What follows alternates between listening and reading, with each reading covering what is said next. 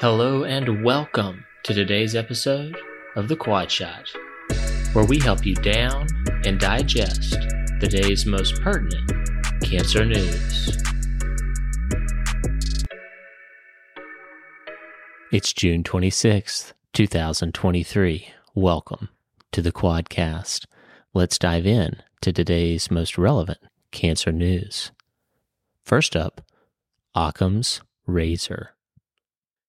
You may recall from the recent Prospect trial the exceedingly low rate of local recurrence, which was less than 2% in both arms. Folks from the Mercury and OCUM camps might argue that such a low risk of recurrence questions the need for any neoadjuvant therapy in lower risk patients. They argue that the use of traditional T and N staging to guide treatment of rectal cancer leads to over and under treatment of many patients. OCUM was a prospective study that sought to use preoperative MRI to identify a couple of things. Number one, patients with a high chance of cure with TME surgery alone. And number two, patients at high risk of recurrence after a TME surgery who benefit from the neoadjuvant chemoradiation. There was no comparator arm, and the study wasn't meant to compare the two arms as they obviously have much different recurrence risks. It included nearly 900 patients with clinical stage T2 to T4 and clinical N any rectal cancer within 16 centimeters of the anal verge. Risk stratification was performed using preoperative MRI, and there were three categories of patients considered high risk those that had clinical T4 tumors, those with T3 tumors located in the lower third of the rectum, and those with middle or lower third tumors who had a primary tumor, suspicious lymph nodes, or mesorectal tumor deposits one millimeter or less from the mesorectal fascia. High risk patients, which comprised 40% of the group, received neoadjuvant chemoradiation, and low risk patients went straight to surgery. In the low risk group, 36% received adjuvant therapy, mostly chemo, whereas 77% received adjuvant chemo in the high risk group. The path CR rate in the high risk group was 12%. At five years, the overall local recurrence rate was 4.4%, 2.9% in the low risk group, and 5.7% in the high risk group. The rate of distant metastasis was nearly twice as high in the high risk group, 31 versus 16%. In other words, MRI can effectively categorize patients with rectal cancer who are at low or high risk of local recurrence. Such an approach may help us better identify patients who truly benefit from neoadjuvant therapy. The bottom line is OCUM underlines the importance of using MRI to stage and risk stratify patients with rectal cancer. Carefully selected patients with a clear circumferential margin may do well with primary surgery. Those with high risk features on MRI or low lying tumors benefit from neoadjuvant chemoradiation and may derive further benefit from TNT. Thanks to Ruppert. JCO 2023. Up second, high focus. What are the differences in acute and late toxicity between moderate hypofractionation and standard hypofractionation, specifically for high risk prostate cancer? Trials comparing moderate hypofractionation and conventional fractionation for prostate cancer included mostly low and intermediate risk patients, and they usually treated the prostate alone. The randomized Phase 3 Prostate Cancer Study 5 trial focused exclusively on high risk disease. 329 patients with high risk prostate cancer were randomized to standard fractionation or moderate hypofractionation everyone received neoadjuvant, concurrent, and long term adjuvant ADT. In the standard fractionation arm, patients received 46 gray and 23 fractions to the prostate and pelvic nodes, with a sequential boost to a total of 76 gray and 38 fractions.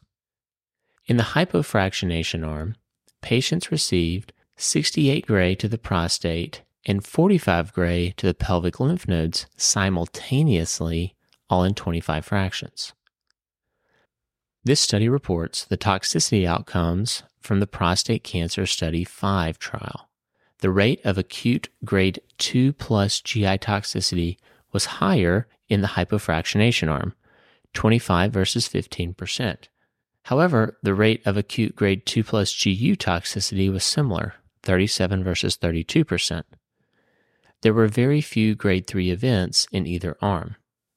Differences in toxicity between arms dissipated over time, and at 24 months, there was no difference in the rates of grade 2 plus GI or GU toxicity.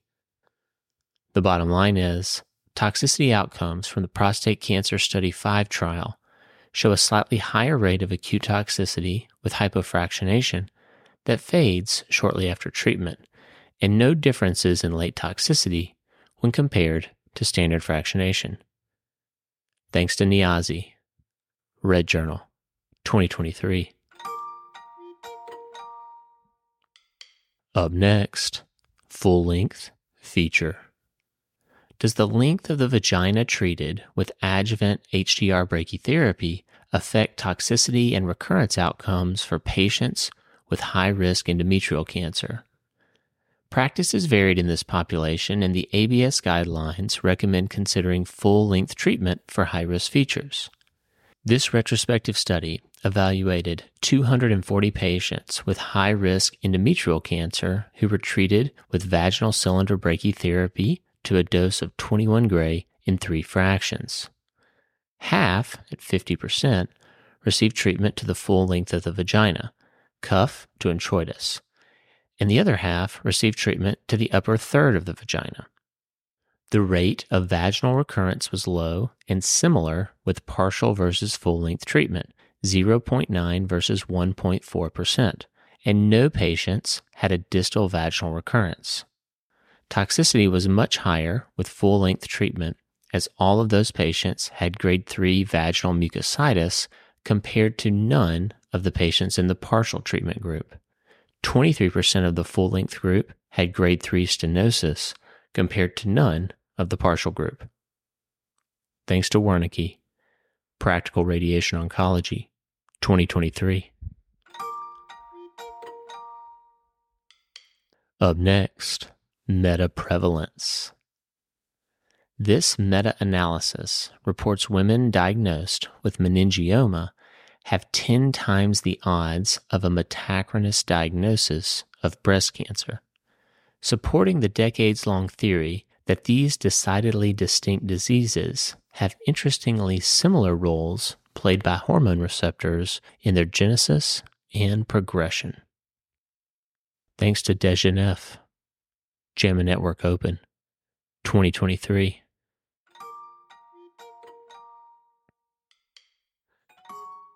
Finally, going nowhere. The incidence of melanoma in situ is rapidly rising, so it's a good thing this SEER analysis reports a melanoma specific survival approaching 99% at 15 years, with only 4% experiencing a subsequent diagnosis of an invasive melanoma. Thanks to Patel, JAMA Dermatology, 2023.